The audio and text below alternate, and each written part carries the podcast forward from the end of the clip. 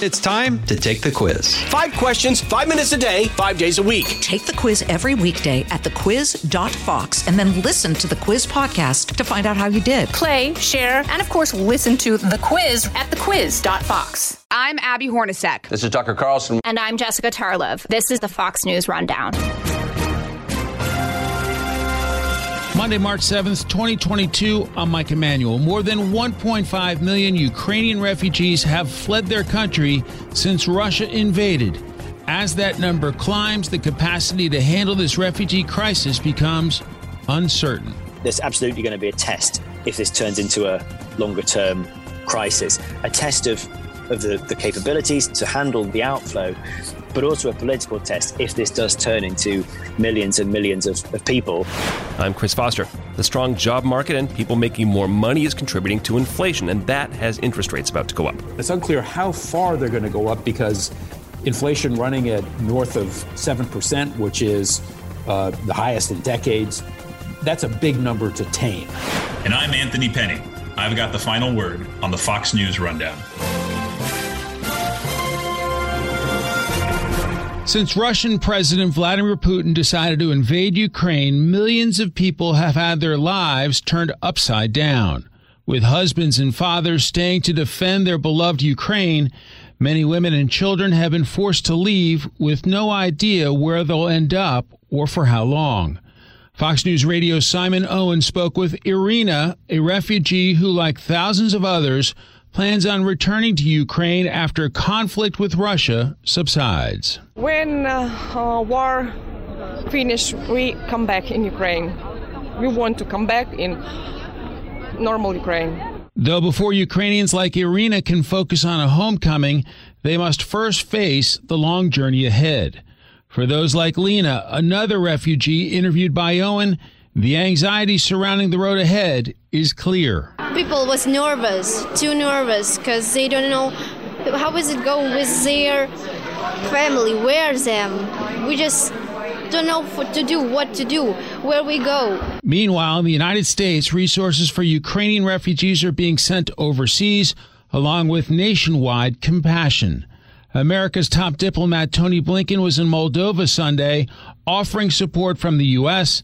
and praise for Moldova for stepping up to help Ukrainians during this crisis. We are dealing with an egregious aggression by Russia against Ukraine, but an aggression that of course, is having a horrific impact on the Ukrainian people. As Ukrainians continue fleeing to escape Russian violence, millions across the globe remain hopeful that refugees will find safety and solace at the hands of allies in Poland, Romania, and Moldova, where the majority of Ukrainians are escaping to. So we've been at a couple of the points where the refugees are heading when they enter Poland. And of all of the huge numbers that different countries around this region are, are reporting for people crossing their borders. Poland seems to be getting about half of the total.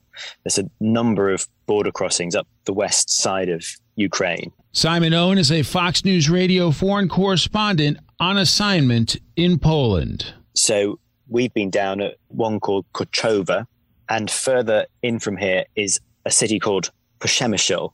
And Przemysl has an old train station, which has basically turned into a makeshift shelter for people. They get off the train by their hundreds. The trains are normally hours late. What should be a, an hour journey might have taken six or seven or even more. People are exhausted. It's mostly women and children. And in a lot of cases, these are separated families because an order's gone out that, that men are not allowed to leave Ukraine in case they're mm-hmm. needed to fight. And then it's a similar story here where we are at, at Korczowa, which is right on the border. This is one of those points where you're going to be actually crossing over. And right by the border is this setup in a kind of giant sort of trade warehouse that's been converted into into a shelter for people. And you go inside and there are just thousands of cots and they're arranged in lines stretching as far as the eye can see. And when we've been walking around, they all appear to be taken. And you see people sleeping. You see people collecting supplies like toothbrushes. There are kids wandering around carrying their mm-hmm. stuffed animals. And generally, when you talk to people, the message is there's a combination. There's firstly there's the exhaustion mm-hmm. for a lot of people, particularly if they've crossed from Kiev or, or further east in Ukraine. They may well have been on the road for five or six days, and for a lot of that time, it's one parent looking after a number of young children. There's also a very conscious gratitude to the people of Poland, and this is a country that in years gone by has not necessarily had a reputation in recent years for welcoming refugees but it really has thrown its doors open on this occasion. Mm-hmm. And so there's this definitely this sense of gratitude to the Poles for for opening the doors. And then when you dig beneath all that, you know, there's a, a lot of trauma here. People have gone through a lot over the past couple of weeks. You know, they're really feeling the speed with which this has erupted. But I think I'm not sure really many people in Ukraine were expecting a full blown war across the country, and yet it's happened. And within a week or so, we've had not just a trickle of people leaving, but what's now starting to look like an exodus. So, gratitude for the Poles. Are you seeing some tears? Are you seeing some signs of despair? Moms, perhaps, with small children who don't know if or when they're going to get to see their husbands again because their husbands had to stay behind and fight. Yeah, and it could be a long time. And it's been pretty heartbreaking for some people. And I think there's perhaps a bit of maybe you'd call it shock at the moment, just that this hasn't quite sunk in, everything that's, that's going on, how quickly life has changed.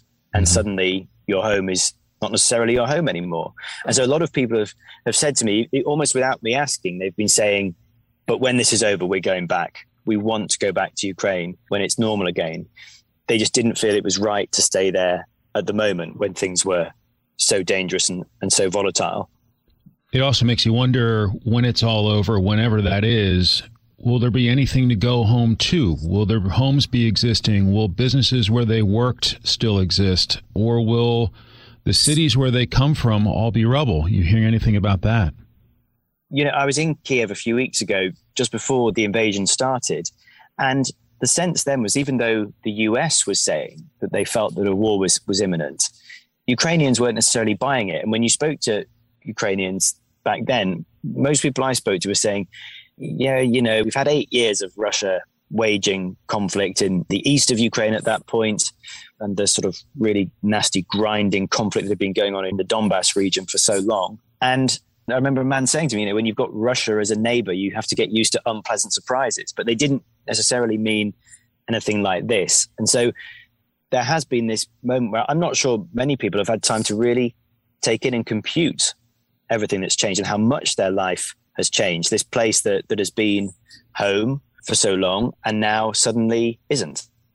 Have you seen any flashes of anger? I mean, people who are exhausted, who are cold, who are standing in long lines, who are stressed out about leaving their husbands. Any temper along the way? You know, in the in the bits that I've been to, it's it's been strikingly calm there's definitely emotion. You know, it's hard to see. You know, you walk through the train station at Przemysl and it's really small, and so it's really crowded, and there's hundreds of people there with their sleeping bags and pets, and a lot of cats in their boxes, mm-hmm. and whatever luggage they could get with them. But there's been no kind of shouting and screaming that I've seen. I mean, there's been tears. You know, you speak to people, and sometimes it gets to the point where there are questions that they just can't answer when you ask them about the relatives who they've left behind. And sometimes, yeah, there comes a point when people just feel that they they can't quite talk about that.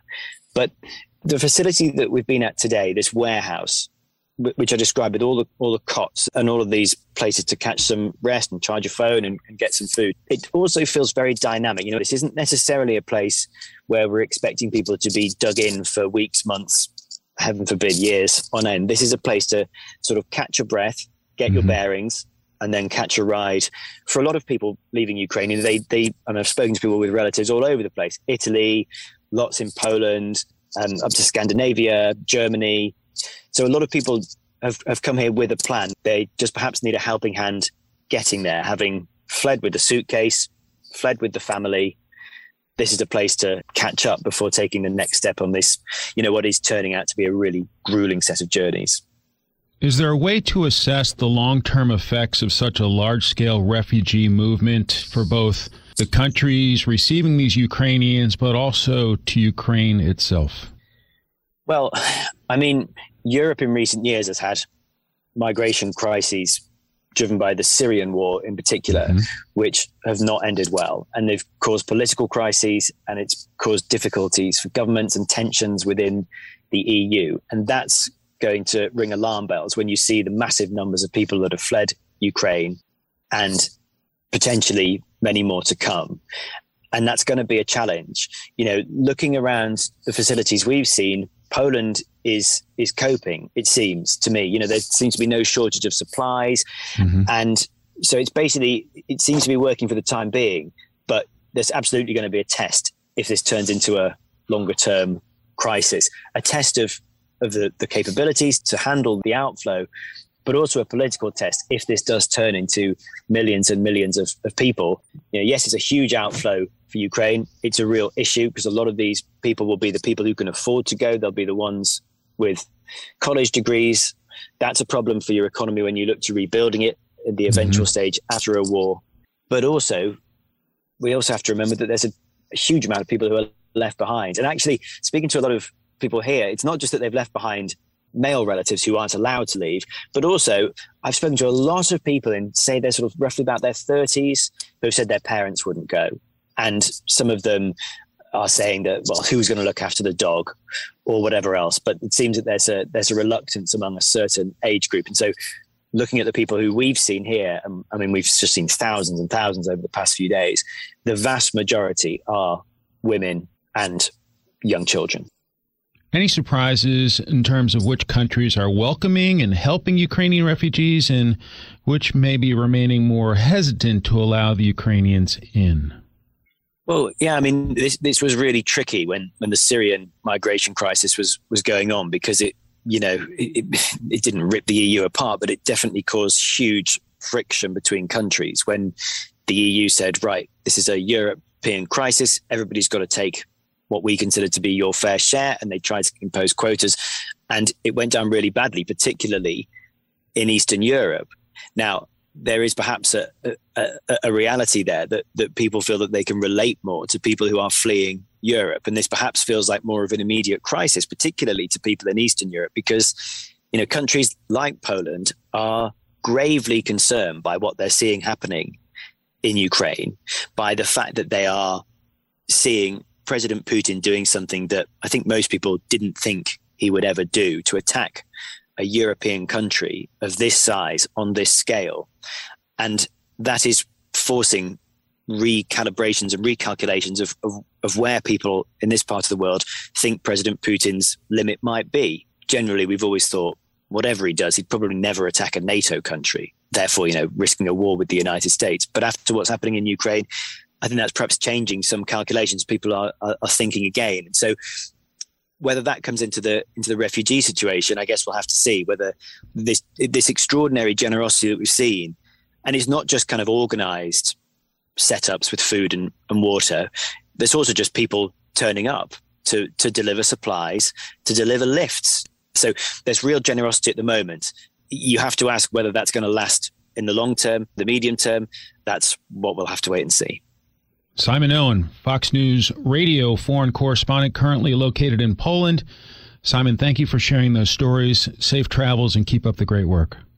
Thanks, Mike. Thanks for having me.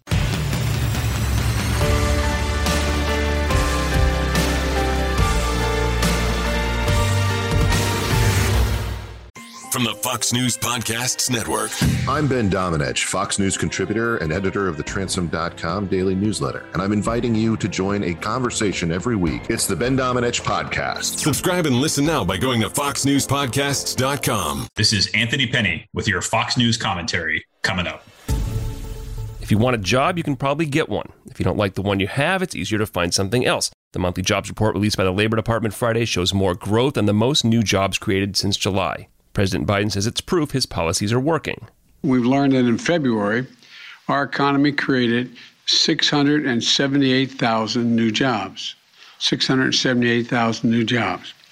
over the course of my presidency, our economy has now created 7.4 million jobs. The report also shows more people getting into the workforce and making more money than a year ago, although inflation's running higher than wage gains. Well, there's overall strength and nuances. John Bussey is an associate editor at the Wall Street Journal. I mean, it, it is a big big number, a good number. It beat expectations, 678,000 jobs, uh, drove the uh, unemployment rate down to 3.8%, which is uh, very low. Uh, it's not quite at the 3.5% of the pre-pandemic level, but it is it is almost historically low, and it sure beats the almost 15% unemployment that we saw during the worst of the unemployment crisis in the pandemic in April 2020. So, really good numbers. The nuances are that you're seeing increases in inflation across the, the economy because it's a very robust economy. We are growing uh, quickly.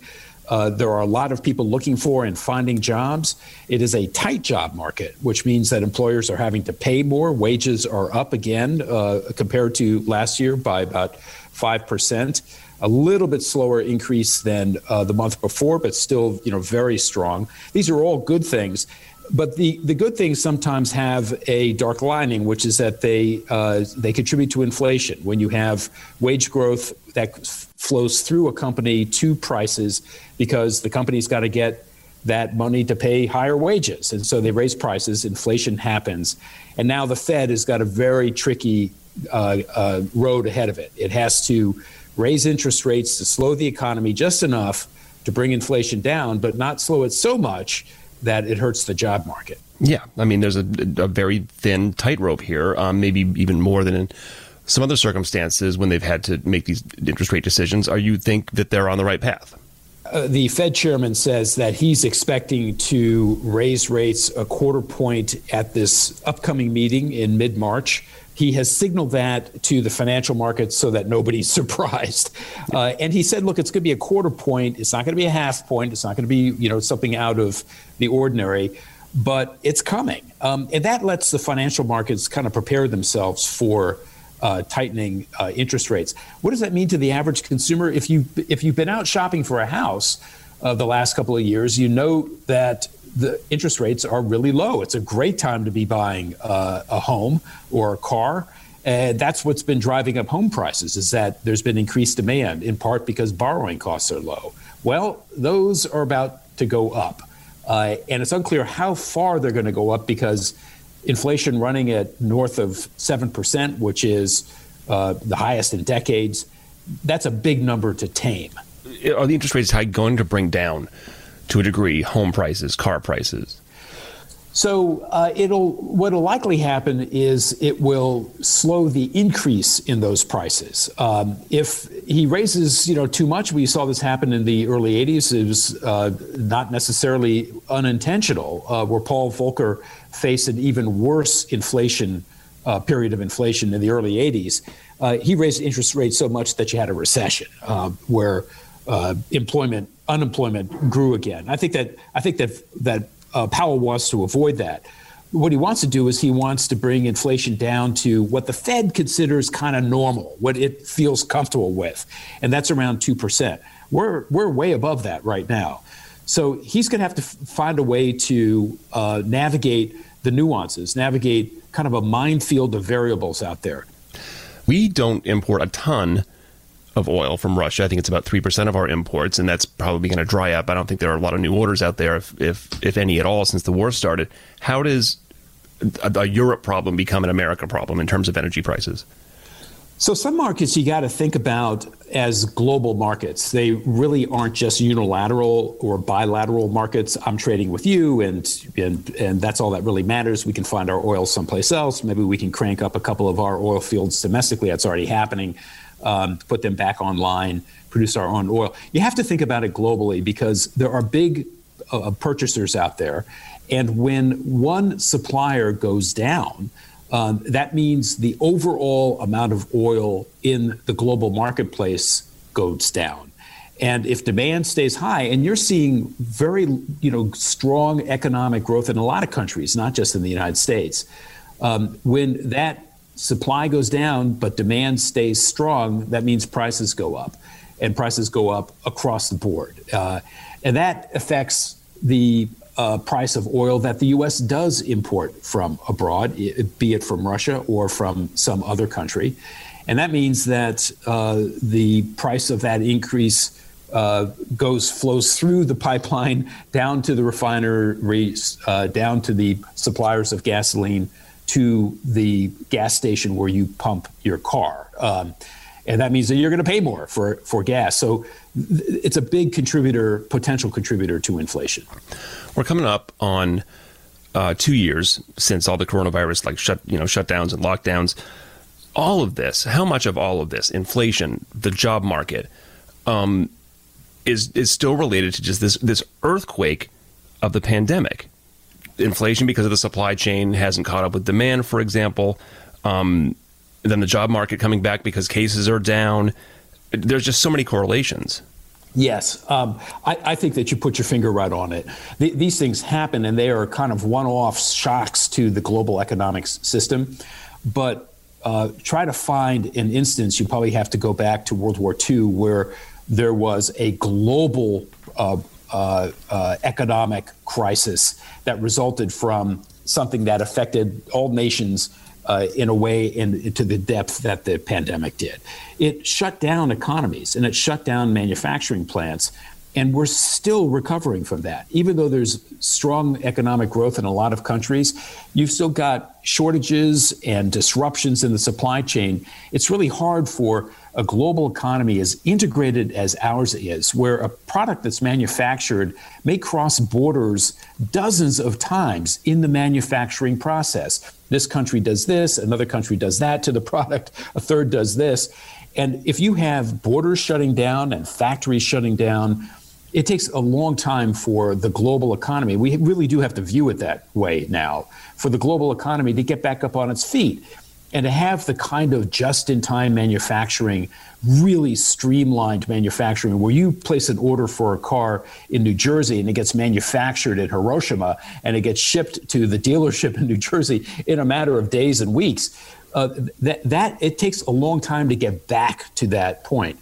Powell has to look at this right now and say, hey, we have inflation north of 7%. That's incredibly unhealthy. I got to do something. I'm going to raise rates some people are calling this a labor shortage. There are more jobs out there. There are more help wanted signs than there are people, you know, flipping those signs over and walking in the door and taking the jobs. Um, what's going to happen in some of these industries in th- let's say in three months? Are motels and summer restaurants going to have enough workers to operate? Well, if the current situation is any indication, uh, you know, maybe not. There's still some people that have st- stayed out of the job market. They haven't come back in for various reasons, and it might be that they're taking care of kids at home um, uh, or they taking care of somebody who has COVID, or they're afraid to go back to work because it's not a healthy work environment, and so they're kind of cautiously, you know, hanging back a bit. So there's there's still a surplus of labor that hasn't re-engaged in the labor market. At the same time, retirements are up. Um, immigration is down. We relied on immigrants uh, in the history of our country to supply a lot of the labor in a variety of, of jobs in this country. Um, when retirements are up and people are willingly stepping out of the job market, that's going to crimp the market further. You're seeing you know businesses that previously never had to offer signing bonuses still having to do so. Um, that's a that's a sign of a very tight job market. On the other hand there was a slight indication that that might be easing. Wages were up in february but but not quite as much uh, up from a year ago as in the previous month. Um, so now we're coming into the spring. The numbers are down.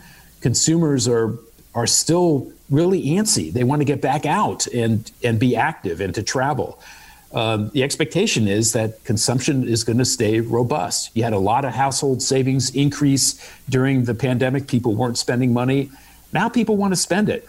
So suggestion is consumer will stay healthy, job market will stay healthy uh, job uh, market will stay tight, inflation will stay up. Look, finally, John, um, there are economists who are calling this, you know, a Biden boom. I guess part of it's the alliteration, and part of it is the actual numbers, with the job growth and the productivity and the manufacturing growth. Um, but yet there's still this malaise because of the inflation. And I'm not trying to. You know, that extra 20 bucks to fill your tank is a very real thing. Um, but at some point, I guess the hope is that the job growth and the wage gains stay and the inflation doesn't. That's right. Um, and you know something, I think that I think that the economy happens uh, is uh, and is agnostic of uh, generally agnostic of political administrations in the short term. you know, a administration policy can have a big effect on the economy, but it takes longer. So I think that what you're seeing uh, during the last administration and during this is the profound effect of the pandemic. And when an economy comes out of it, whoever happens to be in the White House at the time is going to benefit from the growth of the economy because, again, the consumer has a lot of pent up demand. Um, on the other hand, uh, taming the pandemic and addressing the pandemic, no question, contributed to the increase in uh, the consumer's confidence in the Biden administration. You know, addressing it straight on uh, and being truthful with with with uh, with the population about what's happening uh, and taking it seriously probably did increase the consumers uh, the consumers confidence. John Bussey, Wall Street Journal associate editor, a fairly frequent guest and uh, an appreciated guest here on the Fox News Rundown. John, thanks a lot. Good to talk to you. My pleasure.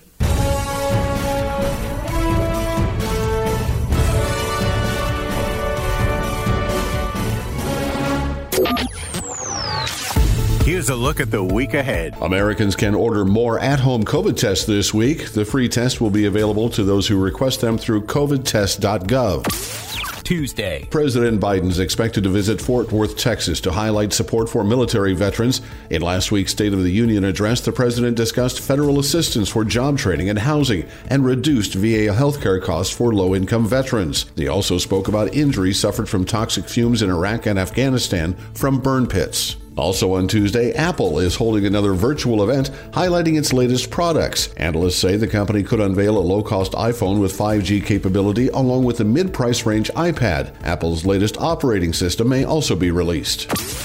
Saturday. Another partial government shutdown looms as a short term spending bill recently approved by Congress expires. A bipartisan group of lawmakers has been working on a long term bill to fund the federal government into the fall. And that's a look at your week ahead. I'm Rich Dennison, Fox News.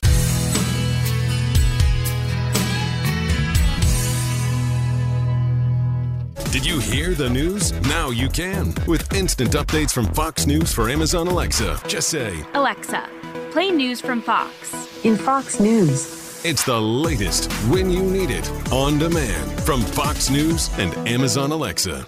Rate and review the Fox News Rundown on Apple Podcasts or wherever you listen. It's time for your Fox News commentary. Anthony Pennay. What's on your mind? Even as the Omicron wave recedes and Americans look to return to normal, we can see ripple effects from the pandemic that will be with us for years. In some cases, the long term impacts of the pandemic mean we won't return to normal at all. In the realm of our children's education, we have the opportunity to make some shifts that will improve education outcomes, both for students and our country. For example, when learning shifted from schools to homes, parents had a view into their children's education with unprecedented clarity. Parents now know not only what their kids are learning, but also what they're not learning. When it comes to preparing students to be successful in college, in their careers, or in their roles as informed citizens, we're failing terribly. The US remains in 13th place globally when it comes to quality education. For years, business leaders and parents have questioned whether students were graduating from high school with the skills needed to succeed in college and beyond. The questions surrounding this skill gap have not been around hard skills or content knowledge, but rather durable soft skills. Many employers are struggling to find standout entry level candidates due to their lack of soft skills, and this is still a major hurdle for recruiters today, especially as they screen candidates coming out of the pandemic. Here's the rub the skills most sought after by scholarship selection committees, university admissions officers, and employers are rarely directly taught in schools. The pandemic has exacerbated these lingering concerns surrounding the soft skills gap. This is because our kids missed out on a crucial component of their education that is integral to cultivating soft skills and leadership, extracurricular activities, and learning opportunities. In fact, it is beyond the classroom where so many of these essential skills are often learned. Extracurricular activities like sports, camps, clubs, speech and debate, and more offer kids the opportunity to emerge as leaders and build their skills as communicators. Kids who participated in extracurriculars had better grades, better attendance, and overall better well being. Without these programs in their full capacity, this generation of students missed out on leadership experiences needed to succeed in higher education and ultimately the workforce.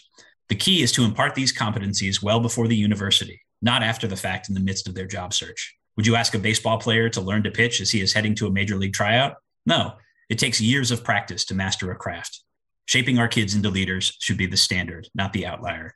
Parents need to proactively integrate alternative programs and soft skills to supplement their child's core curriculum because the need for civic minded young leaders has never been greater. This is Anthony Pennay, former teacher and chief learning officer of the Ronald Reagan Presidential Foundation and Institute. You've been listening to the Fox News Rundown. Rundown. Stay up to date by subscribing to this podcast at foxnewspodcasts.com. And for up to the minute news, go to foxnews.com. From the Fox News Podcasts Network. I'm Ben Domenech, publisher of The Federalist, and I'm inviting you to join a new conversation with the smartest thinkers out there about the country and where we're going. Subscribe to the Ben Domenech Podcast. Subscribe and listen now by going to foxnewspodcasts.com.